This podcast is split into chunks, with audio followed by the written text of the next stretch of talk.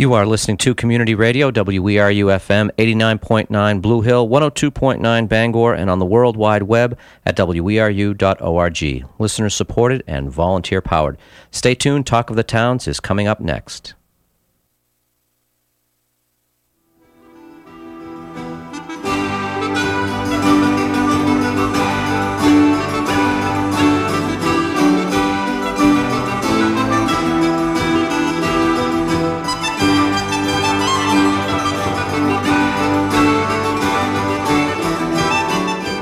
Good morning and welcome to Talk of the Towns here on WERU.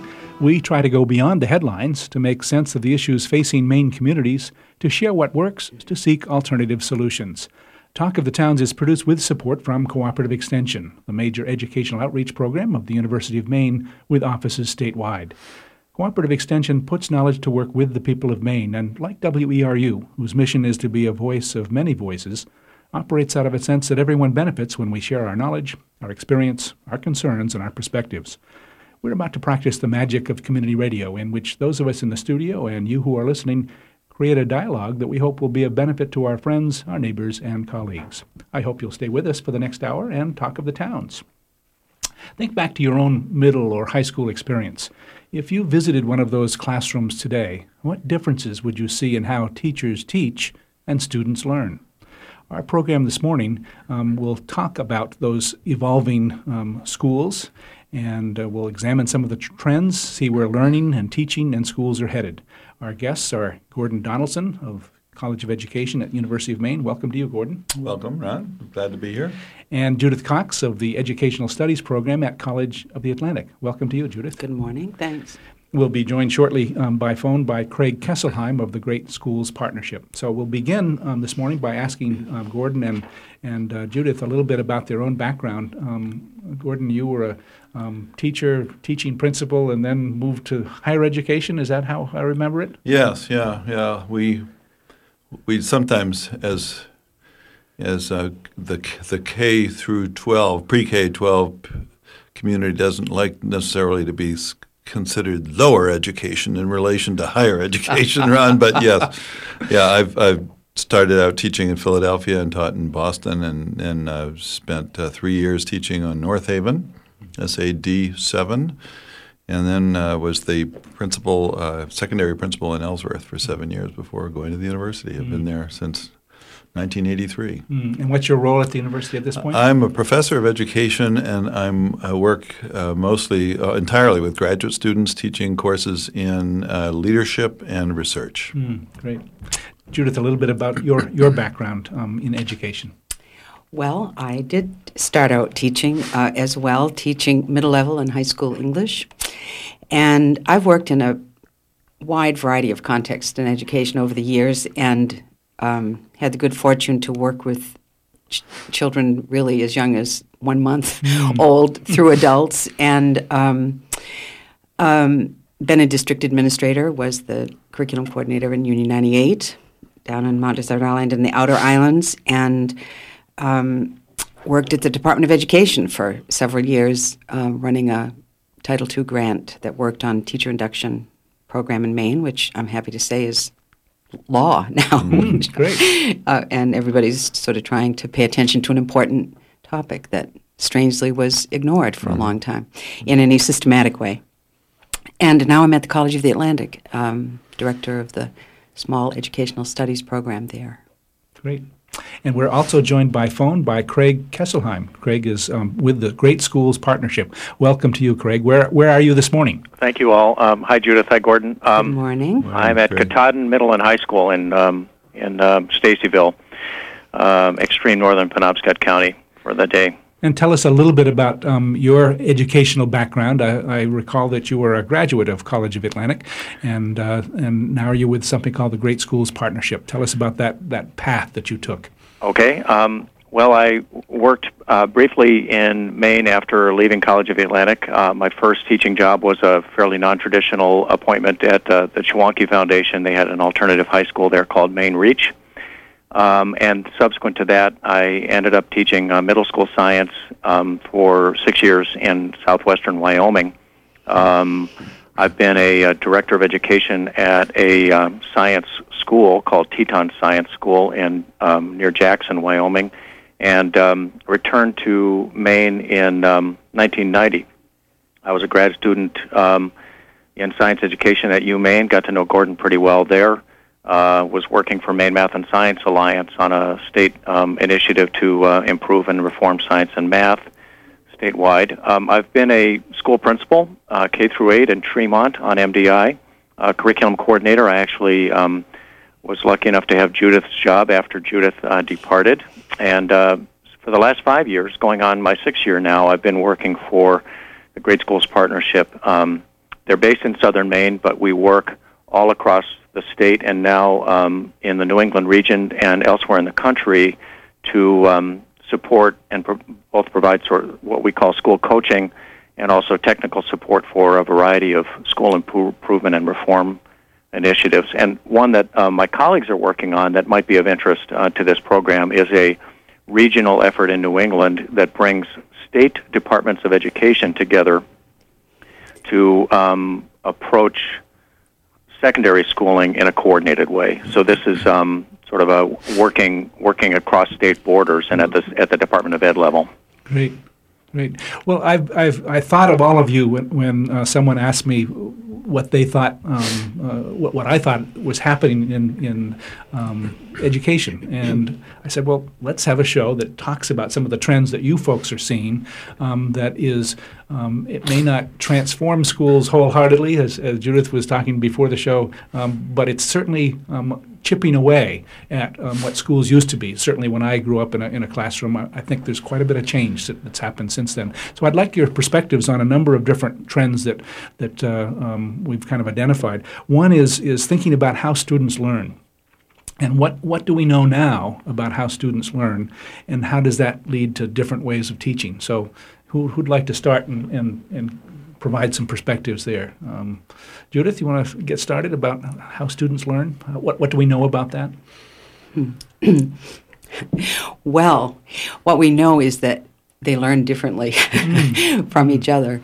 And I was thinking, um, and oddly enough, I, I had not really thought about this before, but there is, um, you know, increased uh, attention to this idea of differentiating for to meet all students' needs, and um, it's not that the, it's new that students all have these different needs, but it seems like since the standards movement, there has been much more discussion about that. Mm-hmm.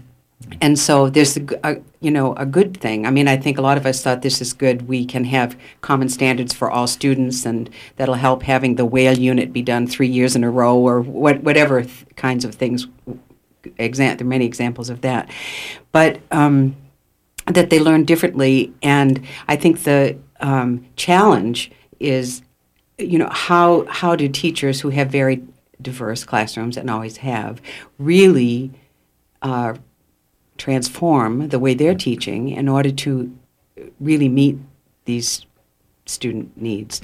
And um, the uh, I mean, we've had the multiple intelligences research for years. How does that transfer into classrooms?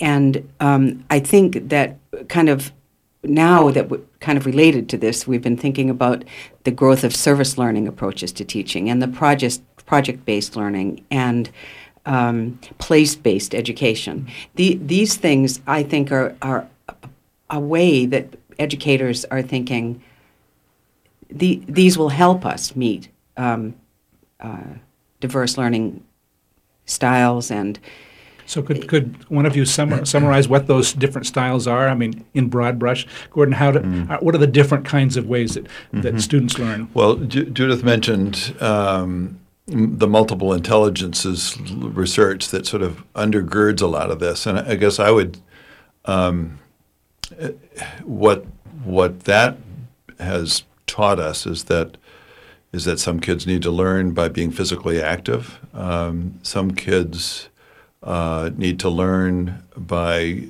um, by what I guess we would associate with the arts, by by being assisted to think more globally first, and then break their knowledge, uh, the pre- the precise disciplines down from that as opposed to historically what we've done is we've tried to teach the disciplines by breaking them apart and separating them out grade by grade and marching kids through you know the worst form of this is workbooks Uh-huh. uh, all the way through so the the breakthrough in brain in brain research to understand how brains develop but then the association of that to multiple the multiple ways that we are intelligent and I want to I'd like to emphasize the word intelligence in that because we uh, we in this country and education generally worldwide has been for the past century focused on a single definition of intelligence and uh, much much too confining. And uh, this disadvantaged kids and adults has it has for generations. And um, so the challenge Judith mentioned of how do, how do we how do we identify what the various styles are. How do we then define them not as aberrant, you know, not as abnormal, which we've public schools and and independent schools have done for years is uh, is the challenge, I think. And it must be a challenge for a, a teacher to say, okay, I've got three or four different primary learning styles, Yeah. how people learn in one classroom. How do I Mm-hmm. work with all of those students and, and uh, you know, advance learning um, for all of them? Yeah, yeah. A- another piece of that, just to throw it a quickie, is is we've learned a lot more about the d- the d- different developmental rates that Okay. kids learn, and some of that, uh, at least in the general picture, is is gender related. Um, and and we could go on from there, but but teachers having to say, all right, well, this this boys generally don't develop literacy c- competence as early as girls do. Generally, that doesn't mean all. Uh, so how do I adjust in my grade two classroom to the fact that uh, boys may not learn to read quite as fast, and how do I make them understand that that doesn't mean they're dumb, which you know is, a, is a major issue. Craig, how would I'm going to get, get to see if Craig has anything to add before we go on. Uh, Craig, anything I, to add? Ron, I want to build on a comment that you uh, inserted there having to do with um, the challenge at the teacher level. And um, I think that that is a, a given, and it's one of the dynamics that's at play every single day, and that is um, we have our teaching goals in mind um, and some ways that we hope to help kids get to those teaching goals. But we also have a, a room full of 15, 20, 25 um, energetic kids, and they come to us with different home lives and different um, learning preferences, which we've been discussing, uh, and different achievement patterns. Um, and I think uh, uh, to to build on this, um, the thread of this conversation, it's becoming less common and certainly less acceptable to hear a teacher say, "Well, I taught it to them; they better get it." it's now more common to say, "I taught it, and some of them got it, and I'm trying to figure out how to pitch it a different way, or how to break the class into a different, maybe uh, have a, a, um, a small conference in a corner uh, for the last 15 minutes of class with kids who want to review it in a different way, or maybe uh, offer two different ways, for two or three different pathways to uh, complete an assignment. I have a learning goal in mind, but I'm now becoming more flexible in how I will allow kids to get to that learning goal. goal. So um, it does. We're, we're we're trying to think about or trying to locate ways that it gets into the to the mindset of teachers and their daily thinking about uh, how they do a lesson. Sorry about the background phone noise here. That's all right. Judith? Oh, um, I was just going to say that the um, uh, at the state level, and not just the state, um, there is this now new emphasis, which isn't actually isn't a new way of thinking about it to me, but instead of standards referenced, they're now talking about standards based in terms of the students meeting the learning results, the parameters of essential instruction is what we now call them, and um, uh, it seems like there is a opening there to kind of get back on the train with thinking if it's standards based, then what does it take?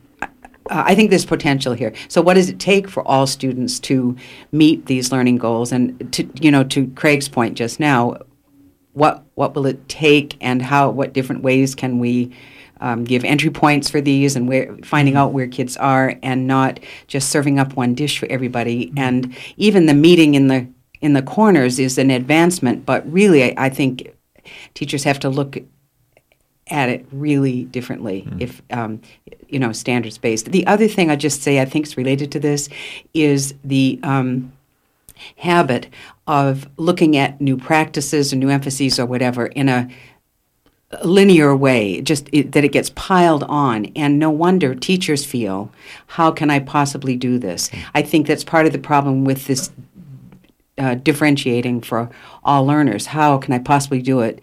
Um, and I think we'll probably get to those challenges later on in terms of the time for teachers to do this. I think it's not ill will. I, I, I think it's a huge job, and it means re- rethinking the way you think of your class. And Gordon um, mentioned the int- integration. I, th- another way to make the stack lower and integrate content as another way for kids to engage so that they're learning different things in, in one In one project or what- yeah. Right. You've you've used the term um, place-based education and service learning. Could you just tell us, um, remind us what those those concepts have to do with? Judith can do that better than I can. Well, I I, think. I, I'll, I, And I- Craig. um, and Craig, you should jump jump in too. But uh, what service learning is is very simply um, uh, the opportunity for students, classrooms to respond to. I think this is the pure, purest definition of respond to community needs, Uh-huh. um, and um, through that, be learning. Um, So it's not it's not community service. No, not- it's service learning. yes, so there's a, yeah. Though a, you could learn from community Right. service, but it's more intentional the way it's being used in schools. yeah. yeah. Craig, want to add to that? Um, just that I think that the, the challenge and opportunity is that um, the details have to vary, obviously, from site to site. Uh, the opportunities vary um, whether you're rural or urban, um, sparsely populated or dense, um, as well as what the um, the uh, community receptivity and, and needs might be. But the ideal would certainly be uh, a design that allows for learning in the content area so that the teacher sees the relevance and applicability, and obviously so would the students. Uh, and at the same time, there's a, I think there is a citizenship component um, and uh, a kinetic or physical um, reinforcement for, you know, it's, I, I think that's uh, perhaps um, supporting one of the learning styles that was identified earlier, too. And how about? Oh, go ahead, Gordon. Well, actually, I wanted to go back. Okay. Can I do that? Yes, please. thinking about the thinking about the diversity of children. Uh-huh. One thing we haven't mentioned, Craig touched upon it briefly, is um, is the effect of um, of family and family conditions Mm, uh, yes. on on kids' readiness to learn when they come to school, and not just when they come to school as pre-K or K, but when they come to school as tenth graders and eleventh graders. And that we've learned a lot more about um, the effects of family uh, family climate, family culture of social class on kids' ability to learn, and, and statistically, there is uh, th- there is a very strong correlation between test scores and uh, and family background. Um, things like the level of family of, par- of parental education, uh, the kind of income parents make, the number of books there are in um, in the home. Uh, folks have done some really interesting studies of conversation styles in homes and found that it varies with uh, sort of the literacy level of parents. And this all reinforces the vital importance, I think, of, of the parent school connection and that people in schools understand and take into account the the important role that they can have in helping parents understand what they can do to reinforce things at home. It's very difficult work, but statistically at least, it's, pr- it probably explains the biggest variation in, in test scores in Maine schools. And you note that that's anything. test scores, not intelligence. Exa- exactly. Aha, yes, because right. exactly, Right. that's the point. Right, right. Um, um, mhm. We're Yeah. talking about trends in education. Um, our guests include Gordon Donaldson from University of Maine, Judith Cox of College of Atlantic, and she's with the Educational Studies Program, and Craig Kesselheim of the Great Schools Partnership. And uh, Craig is talking with us from Katahdin um, Regional School up there um, in Stacyville um, this morning. Um, Craig, anything to add to this little bit of conversation? Um, well, perhaps just a, a um, an example that um, uh, and there are many. I'm, I'm, I hope I'm not ignoring other important ones, but in Hancock and Washington County, which might be of interest to your listener uh, base, um, there are, are farm to school initiatives now that um, are generating a lot of interest. They reflect a similar um, thrust across the country in developing ties not only between school kitchens and local farms, but um, the classroom curriculum and food systems. So you're seeing um, more interest and work in um, uh, students learning about their food supply, uh, also their diet and nutrition, and spending hands on time in either local farms or their own school greenhouse or garden. Um, and there are examples all over um, the Down East region from Tremont School in Trenton to Surry and Mount Desert um, and uh, East Machias um, and, and Eastport. And there are two farm to school coordinators who are making uh, those kinds of connections happen, both for kids and schools and farmers. And I think that's that's a that's a, a new network that has great uh, promise and potential, and obviously is very significant to uh, both our health as well as our, our kids' education. Great. And, and um, how does that then? We've talked a little bit about service learning. What about place based education? Judith, we'll start with you. Well, it's, uh, it's kind of what it says uh, mm-hmm. in terms of uh, providing students opportunities to learn within, within their communities. Um, and there are all kinds of applications of it. I was thinking that in uh, Southwest Harbor, the uh, the middle school there has been very active on environmental issues in the mm community and effectively so, mm-hmm. and um, it's it's been a great source of meaningful learning for the for the kids. Uh, they've gained respect in the town. They've um, you know with the support of the school and so forth, they've um, raised money for a solar panel working on a wind turbine, and and the kids are just so passionate about this. It's mm. it's uh, moving to mm. listen to them because mm-hmm. they become the spokespeople. Mm. So it, there is this voice part of it and engagement in their learning that seems meaningful and that is meaningful, and um, you know helping build a, a shed for the school. Uh, which is re- responding to a need, but it's happening where they are, and these kids can look at it and think, my kids might use this shed when they come to Pemetic mm-hmm. School. It's a, it's a rich mm. opportunity, mm and the learning takes place. Well, the school is in the town, but it take these takes mm-hmm. place outside the walls, you know.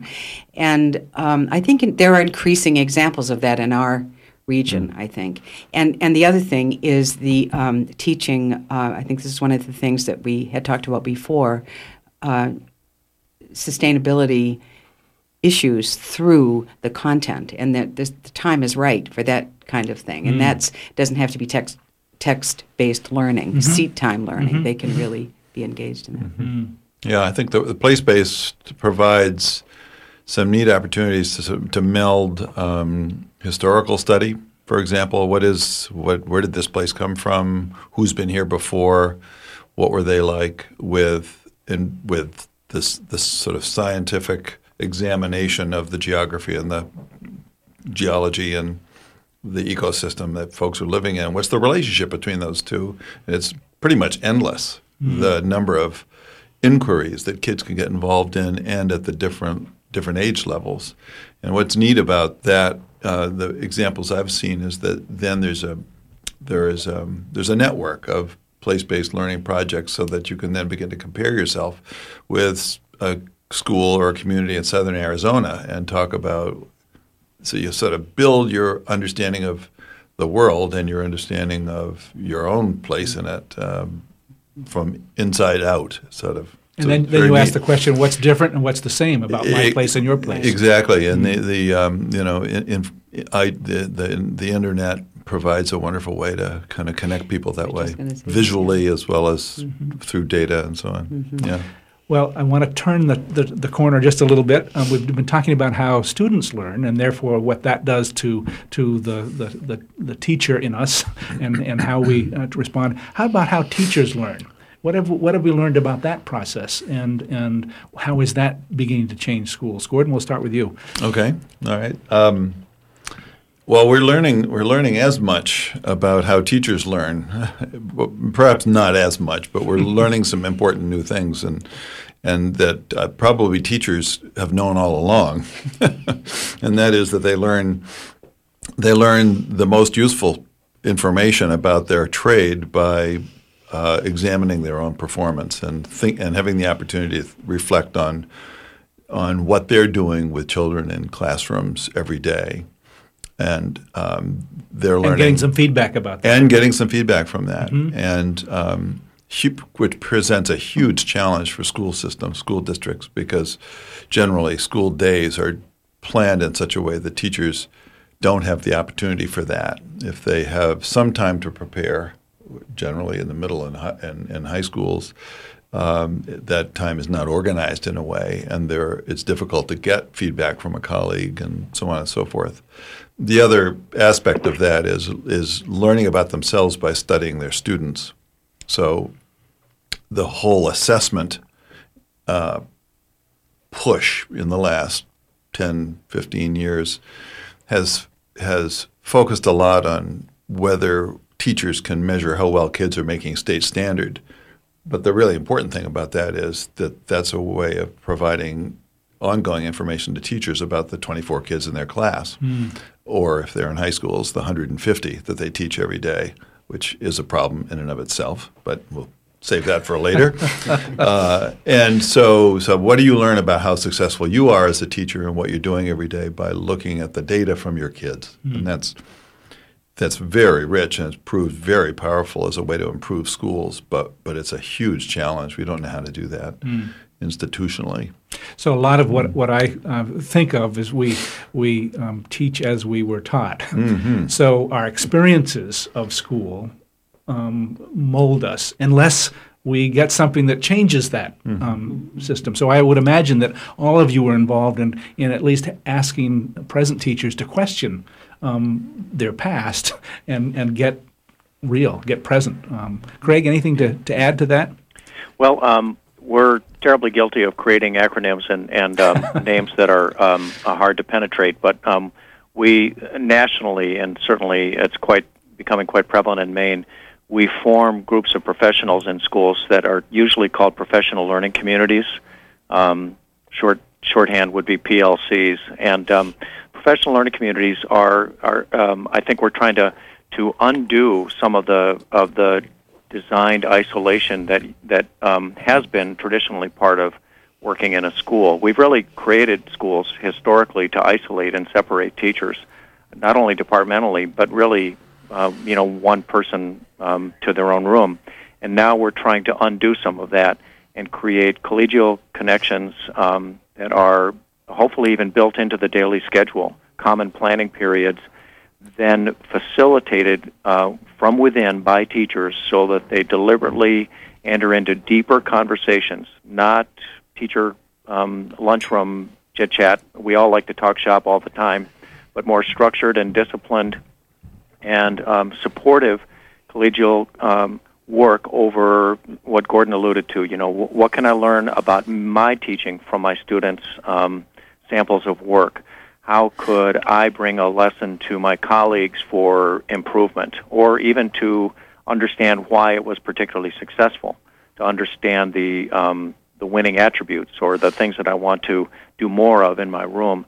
Uh, how can we collectively learn from our data? And what's exciting about professional learning communities, um, not only is uh, it's exciting to see so many of them um, being supported around around the state and the nation, but um, they're they're very sustainable. Um, you don't have to wait for a guest speaker from um, across the state boundary to come in on on that one or two professional development days you've got um, you know uh, in your calendar. But you can do this on a weekly or even or, or monthly, but sometimes even more than more frequently than once a week basis. It's a it's a it's a way for teachers to um, support each other's ongoing professional growth, and that in itself is simple and sustainable and very very powerful. So this seems to, to move from um, kind of team teaching, you know, the, the idea that you're planning to do something together, but more um, of the reflection process that Gordon says is so missing um, for the teacher mm-hmm. experience. Just one little thing uh, to add to Craig's point about the speaker from outside model, um, and the whole professional development design. To me, I think that is um, important to examine. And um, uh, Bonnie Tai is education faculty at the college, and we've been talking about that and thinking about teacher learning as opposed to even calling it a professional development workshop, and um, and that when that happens, when it's not during the school day, but whatever it is that's been um, made available, that um, the the it isn't a presentation model that that the teachers participate as learners that that's and because when you opened up saying how do teachers learn or whatever that mm-hmm. question was they learn like everybody else mm-hmm. only that's not the opportunity that we have provided for them and um, so i I, I just wanted to, to say mm. that that I think that is an area where, in terms of achieving some of these hopes and ideals that we have that um, teachers are key. I mean, there's a lot of research ar- around student success if, if they have highly effective teachers and all of that. But we need to address that. Mm. We're, you're tuned to Talk of the Towns here on WERU. About halfway through our program. We'd love to have your calls as we talk about trends in education with our guests Gordon Donaldson of the University of Maine College of Education, Judith Cox of College of the Atlantic and the Educational Studies program there, and Craig Kesselheim of the Great Schools Partnership. You can participate by calling 1 866 625 9378. I'm sure you've got some questions or comments as you talk, you think about these trends in, in uh, education.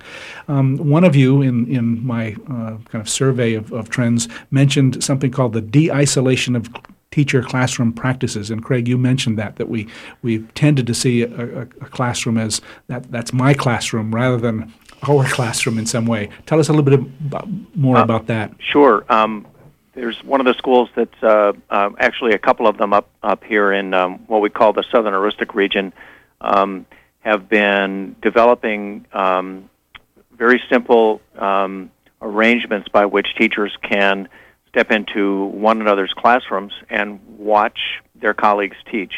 Um, in some cases, it's for most of a period or the whole class period, and there's an opportunity for a for a simple debriefing. Um, in other cases, it's it's much shorter. But in and of itself, that represents really a significant uh, and perhaps for some um, a, a, threatening change to walk into a, somebody's classroom. Perhaps there's similar um, pressures and taboos, you know, like surgeons walking into somebody else's um, uh, operating theater or something. I don't, I don't know if, if those occur, but for teachers that you know they're so accustomed to uh, teaching in their rooms and, and, and doing their best work but in isolation. Now um, we're we're trying to uh, support schools in in um, in kind of erasing those artificial boundaries.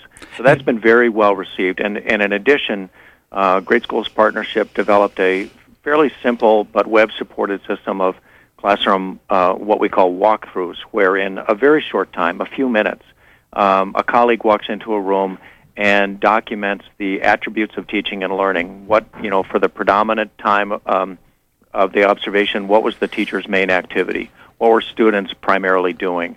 Uh, what was the level of cognitive demand? What, what kind of thinking was being expected of students? And those are recorded on a wireless device or, or back in the classroom on a, on a laptop. And over time, teachers and uh, as a whole school, they get to learn about those patterns of teaching and learning that are that are becoming evident in um, in the whole school, and they're tremendously productive discussions that come from simply examining those data. Mm. And what you what what you mentioned is that it isn't, isn't the principal coming in; these are colleagues, right. and that's that's probably a whole different process there. That's right. We have a call. Let's go ahead and, and find out where the listener is calling from, and then go ahead with your question or comment, please. Good morning. Hey, uh, good morning. This is David. I'm calling from East Blue Hill at the moment. Um, I have a an observation and a question both. Uh, thank you for the show. Uh, I think it's, a, of course, a very, very important topic. And, um, uh, I'm especially interested in the uh, the aspects that deal with uh, what you call place-based education, uh, especially as that would uh, unfold in relation between the, the, school community and the food production community, and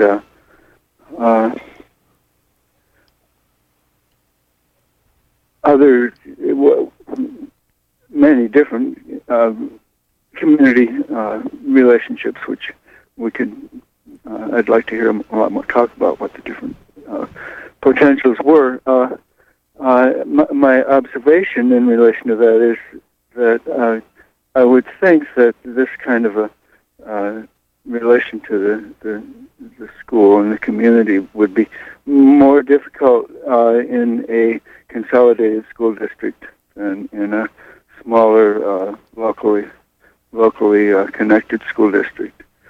And um, my question is whether uh, there's been any uh, research or work done in the role that uh, fellow students can play in educating the slower learners in their in their midst. I know that in the uh, in the Waldorf education system, a, a lot of uh, effort is put into uh, forming the the children as a you know as a body themselves into an, an educative unit where uh, they can relate with uh, with care, concern, and humility to uh, the problems that are uh, uh, manifesting in some of the slower learners.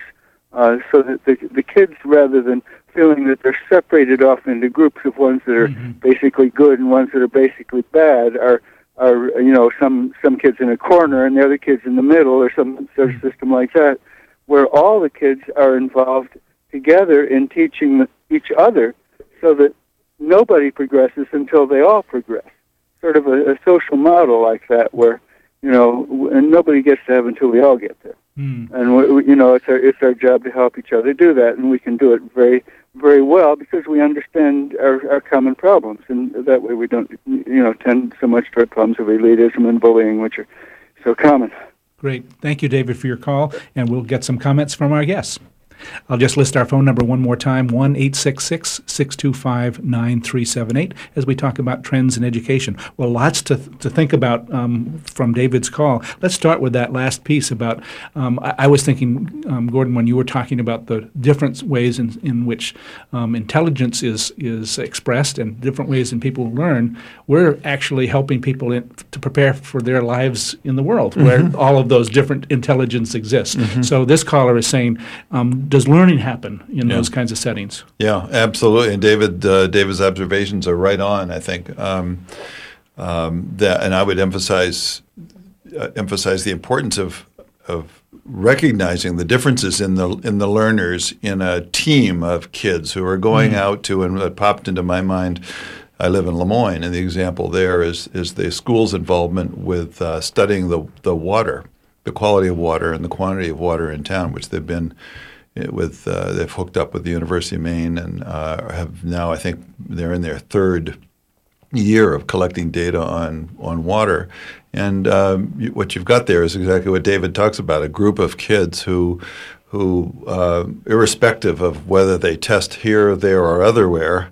Uh, are working together to create um, a database, and they're presenting it to the town. They're studying it. They're they're involved in it, uh, and your point, Ron, that um, or actually his his point that what they're learning is is how they can work as a social unit, mm-hmm. but also as a unit that can contribute to its community, uh, and perhaps those skills, which we typically don't um, don't put at the top of our list when we're talking about standards now, uh, are more transferable ultimately to uh, success later on as a citizen, as a worker than um, whether you can remember how to multiply or divide mm-hmm. fractions. So mm. it's a it's a great point. And one of his other um, questions or, or, comments was, um, wh- what leads to successful place-based education? Is it depending on on how the school is organized, or are there some other aspects that would uh, would uh, um, create success in that area. Craig, have you got some thoughts about what what are the characteristics of a good um, um, place-based education model? Um, well, just a couple. Probably not a comprehensive answer, but um, I, I, think that um, quite often these these um, strategies and, and, programs first begin with a, an energized teacher, somebody who mm-hmm. thinks creatively or has a unique connection, or perhaps comes to the teaching w- world with a skill set from outside, um, maybe a prior career or or other work, and um, they want to they want to do something different uh, in school. And what um, that is often where you get a lot of excitement and attention generated um, around uh, you know something innovative and, and community based. Um, but it it when it, to the extent that it relies on that energized teacher, then you're you're tapping into the energy just of that individual and you're also hoping that that person never leaves. if it's a really great program, please don't go. You know, um, and so I'm always asking schools to look for ways to um, make something good systematic, whether it's a policy that says um, at the school board level, you know, sort of guiding language that we as a school want to always have service learning as a component that would be sprinkled generously across the grade span here. Uh, we would like to encourage both individuals and departments to find ways to do that so they don't have to micromanage, but they could set sort of a, um, a guiding expectation or philosophy. And in a similar vein, principals can be very supportive in advocacy, um, you know, providing resources, perhaps finding small pockets of time for the individuals to do some planning and things of that kind. Otherwise, uh, you know, you worry about the burnout factor. So there can, be, I think, uh, school-wide and systemic support is very important for long for long-term um, sustainability. The other the other thing that I think of is the um, the, the, farm to school piece and how many parents are getting involved in that process, and that's yeah. that's um, a real gr- great way to spread the energy to involve the parents in their kids' learning and to get the kids to see, oh, there's different parents out there doing different things in our community. I mean, there's a cycle or a circle there. Yeah. Right? yeah. I'll list our phone number one more time: one eight six six six two five nine three seven eight. As we talk about trends in education, Judith, were you going to make a comment? Well, good job, Craig.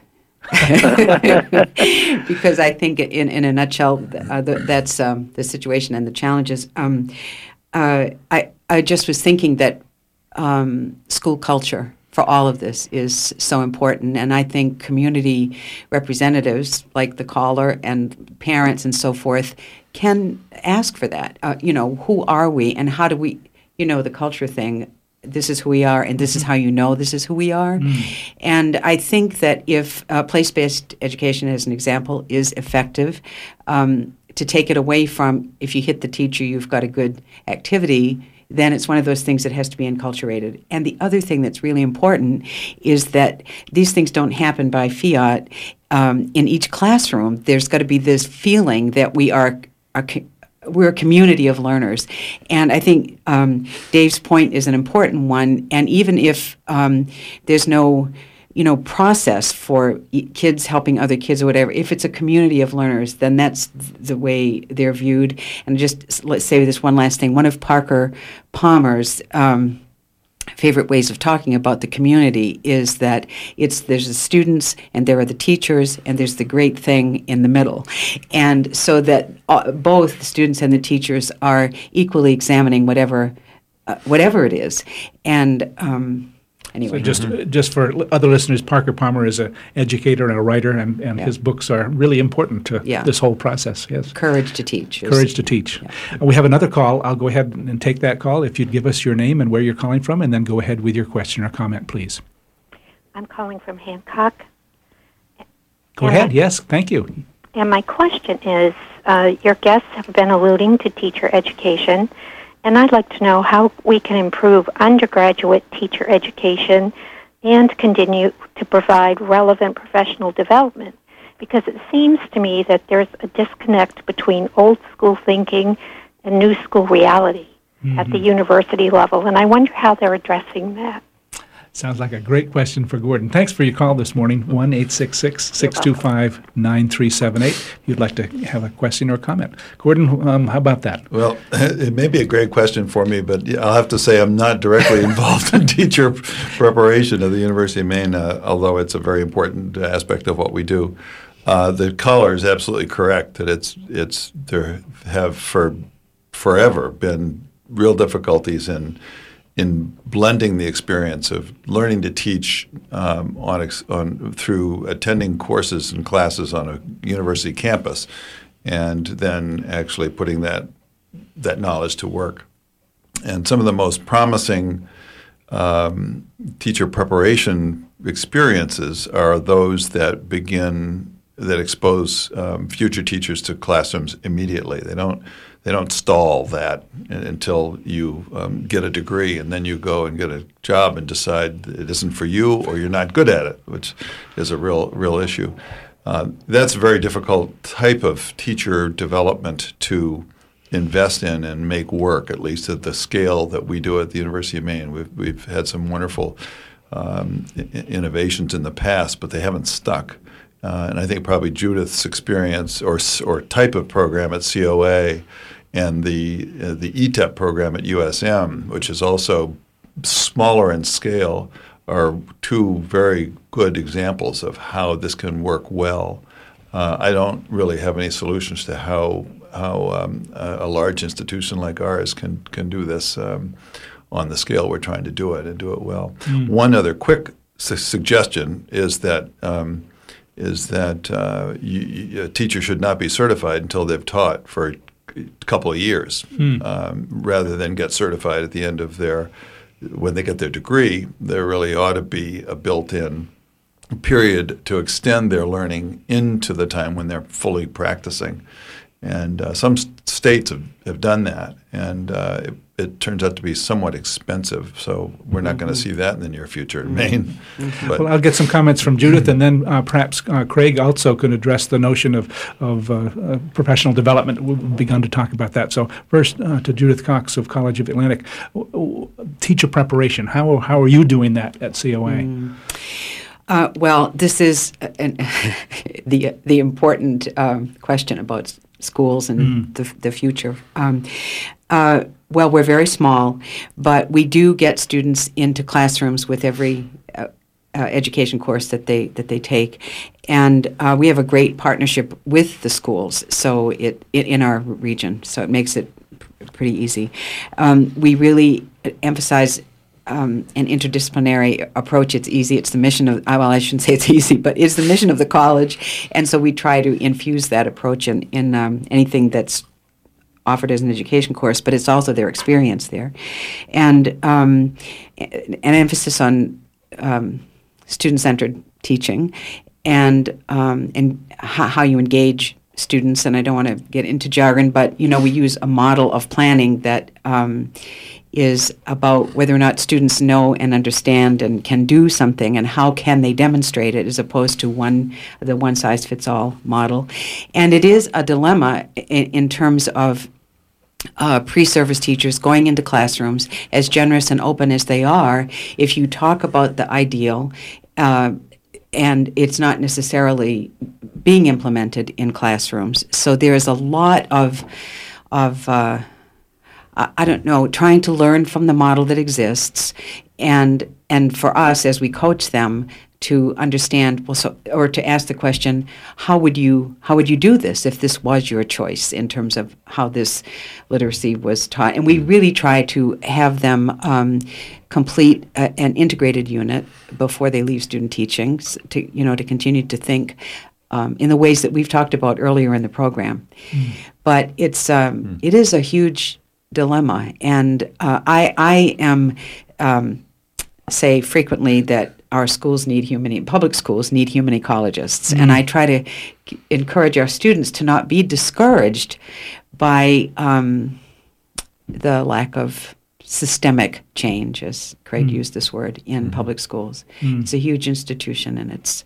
I think sometimes we have overlooked this, the sociological issues around school change and have gone at it at a very kind of emphasize the program and the standards and the assessment and there's all that other stuff that I think is what's in the way but mm-hmm. anyway Craig a little bit more about um, uh, what what how we can support teachers uh, moving in these kinds of directions as as th- when they're already teachers pr- yeah. professional development well I uh, I'd, I'd, just like to build on a couple of comments that uh, Gordon and Judith uh, each made one um, is that once we I mean teachers come into the workforce in from a lot of different pathways, um, and some are non-traditional, um, and and uh, and some are career changers, and others are right out of um, an undergraduate uh, college experience. But um, one area I think a weak link for for public schools is that um, historically we have um, presume them to be expert as soon as they arrive. They get to school on their first day of, jo- of the job, and we say, you know, break a leg, hope you do well, um, and we leave them alone. And um, this is an area I know that Judith has worked very hard on, especially when she was at the Department of Ed too, is really, really um, making uh, uh, making sure that we pay close attention. Uh, really making the first years of teaching a, a, a high touch enterprise so that new teachers see a lot of other teachers um, in different classroom settings, um, have one very meaningful mentor, if not more than one, and um, get really, um, you know, sort of the maximum resources available so that they become good teachers as quickly as possible, um, rather than um, struggling through all of the inevitable um, challenges uh, of being new to a job. So that's really, to me, um, uh, an ongoing area for improvement. And schools you know they go about those those uh, new teacher supports uh, differently according to anything from philosophy to what resources they have to throw at it. Mm. I'll list our phone number time, one more time 1 625 9378 as we talk about trends in education with Craig Kesselheim of the Great Schools Partnership. He's with us by phone. Judith Cox of College of the Atlantic and Gordon Donaldson of the University of Maine. I'm going to skip over, um, we had hoped to talk about assessment, but I'd like to talk a little bit more about um, how schools are led and organized mm. and um, what's the role of teachers and principals in school leadership um, these days. So that's there's some changes there too. Gordon. Yes, yeah, and actually, as Craig was talking, I was thinking on to that topic because the the at a very sort of simplistic level, I think the the the, the challenge is how to organize schools around teacher learning as well as students learning, and not around the preferences of uh, of the administration uh, necessarily the preferences or management needs of the school district. Um, certainly not the management needs of the Department of Education, um, some of which are necessary, but uh, some of which um, are, are, really um, pro- creating obstacles for effective work. And, and that, that means a number of things to me, but one is that we've got to stop thinking about uh, the only leadership in a school coming from an administrator um, schools can't be led well if we wait around for the principal to do it. School districts cannot be led well if we think that the superintendent is the only leader. So the whole the whole notion of teachers as leaders simply recognizes the fact that some of the more powerful influences, positive influences in schools are are teachers on one another. In fact, that influence is probably stronger than the influence of a number of principals on teachers.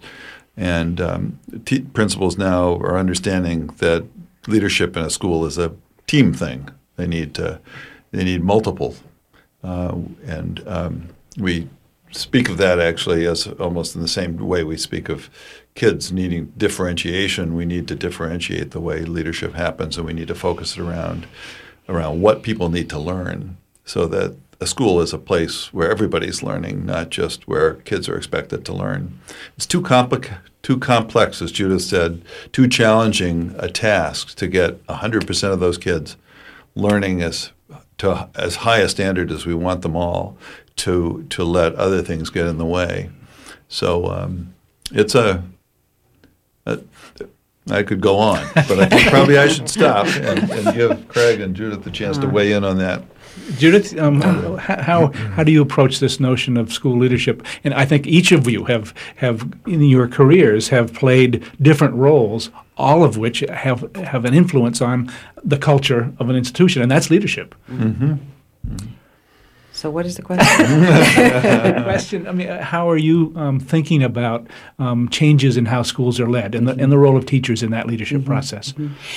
Well. Um, I agree with the teachers as leaders thing for one, and we've also talked a lot about that again from the point of view of how we offer um, teacher learning opportunities. Um, so that one of the things that may come out of it over time is that they um, return to their schools as people who can view themselves in that way and could be viewed by others um, in that way. Um, I mean, my own experience is that um, for all of this, I mean, I, th- I think the goals have to be clear. What mm. is it that we mm. that we want, whether it's at the district level or the school level, and um, that it's a facilitated process that engages everybody. It, that parents are not hesitant to go into schools to and still really mm. you talk to people a lot who say well i did talk to them but they you know but they stood by the teacher and they didn't want to hear what i had to say about my ch-. you know this should not be the environment of schools to, to your point gordon mm-hmm. about this is too important and too big and too complex to be shutting anybody's voice out and i know it's exhausting but what is more important really mm. so i don't know there's no easy answer mm. but um, just we just keep working at it. I guess. Craig, how about your your your view? And and I think this Great Schools Partnership is really about um, um, school leadership. Tell us a little bit more about how you're approaching this and some of the examples that you're finding effective. Well, let me start with a, a couple of um, names of, of groups within a school that wouldn't have a, have um, been on anybody's radar screen five or ten years ago, at least um, on average. Um, you would not have heard of a leadership team within a school. You would have heard, at least in secondary schools, of department chairs. Hmm. Uh, and now department chair meetings are, um, in many schools, being transformed to leadership team meetings. And that the agenda is different. The role of the teacher in um, guiding school uh, change is different. Uh, the individual may be the same, but their but their participation is very different, and their ownership of the process. You also would might not have heard of data teams within a school, which is a different kind of shared leadership. You know, owning the patterns of achievement that a school is able to accomplish and figuring out what can we be doing differently. Mm. That's not the, the onus of that is is shared. It's not just a, a principal's job or a curriculum coordinator's um, worry. Um, and we're absolutely working uh, in the schools we support at um, sort of the the school is the unit of change. We sometimes say um, I, I'm directing a math science partnership uh, here in southern Aroostook County, um, one of the hats I wear. And uh, we're really uh, aware of not only supporting a, a, whole group of individual teachers in their professional growth, but we're in, um, we're working with each school to figure out ways to support their continuous improvement at the school level. And so it does involve um, a very different um, or an additional and I think enriching role for teachers as professionals. It's, it can be rejuvenating for a teacher to have an additional kind of uh, participation, a different option for participation uh, above and beyond their classroom role. And mm-hmm. so, in in many schools, teachers embrace that. They see it as a great uh, addition to their um, to their uh, quality of you know professional life. Mm. We're at the end of the hour, so I'll ask you to each close briefly by um, asking the question: Where where is this leading? Um, do you have a sense of where this is all leading? Craig, we'll stay with you, and then we'll come back to those in the studio. Craig Kesselheim. uh, that means Gordon and Judith get more thinking time. Yes, I know. um, well, I'm actually very encouraged. I feel like um, we're getting smarter um, about how to do schools, and and uh, we're getting more collaborative, uh, both at the local level and the regional level. And so um, there's plenty of work to do, and lots of um, um, scary stories that pop up here and there in public schooling. But there's really um, some very very encouraging trends having to do with um, focusing on kids as individuals and um, and sharing leadership. Great, thanks, Craig. Uh, Gordon, I would I would agree with Craig. Um, generally, um, uh, educators on the ground are working very hard at at wrestling with these issues. Um, uh, I think the the a major challenge for us as a state is to figure out ways to get state government and perhaps the district, um, in some instances, to know how to support that. And uh, I'm I'm I'm less uh, optimistic um, about that at this point, but hope that um, with some new leadership, we can move forward on that. Great. And Judith? Um, I'm encouraged by the kinds of things we've talked about today that I think are, in fact, um, you know, on the increase. Um, I guess that my hope is, though, that we would stay on a path for a while. And I know that there is this, you know, teachers that perennially joke about, well, you know, the cycle the of change yes, and all of that. But there is a certain, uh, you know, for at least, well, like almost maybe 20 years now with this standards have come back. And I'm not you know, going there so much as the um, result of us trying to figure out what that means. So uh, I, I'm hopeful, but I hope we stick with it for a while. Right. Yeah. Well, unfortunately, we've come to that time when I want to remind folks that this program was produced with support from Cooperative Extension and the Hancock County Extension Association.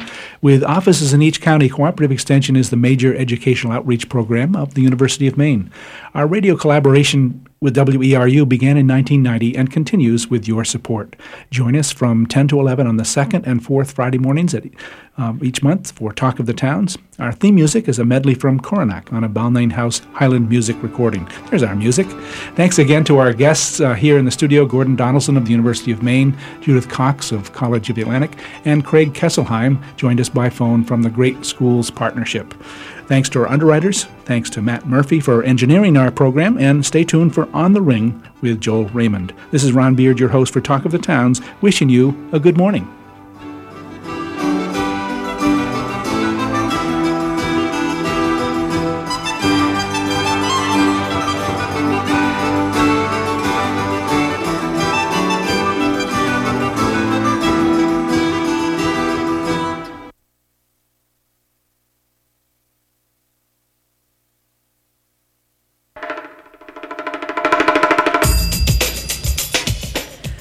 Know how you'll be voting on the Tabor 2 question on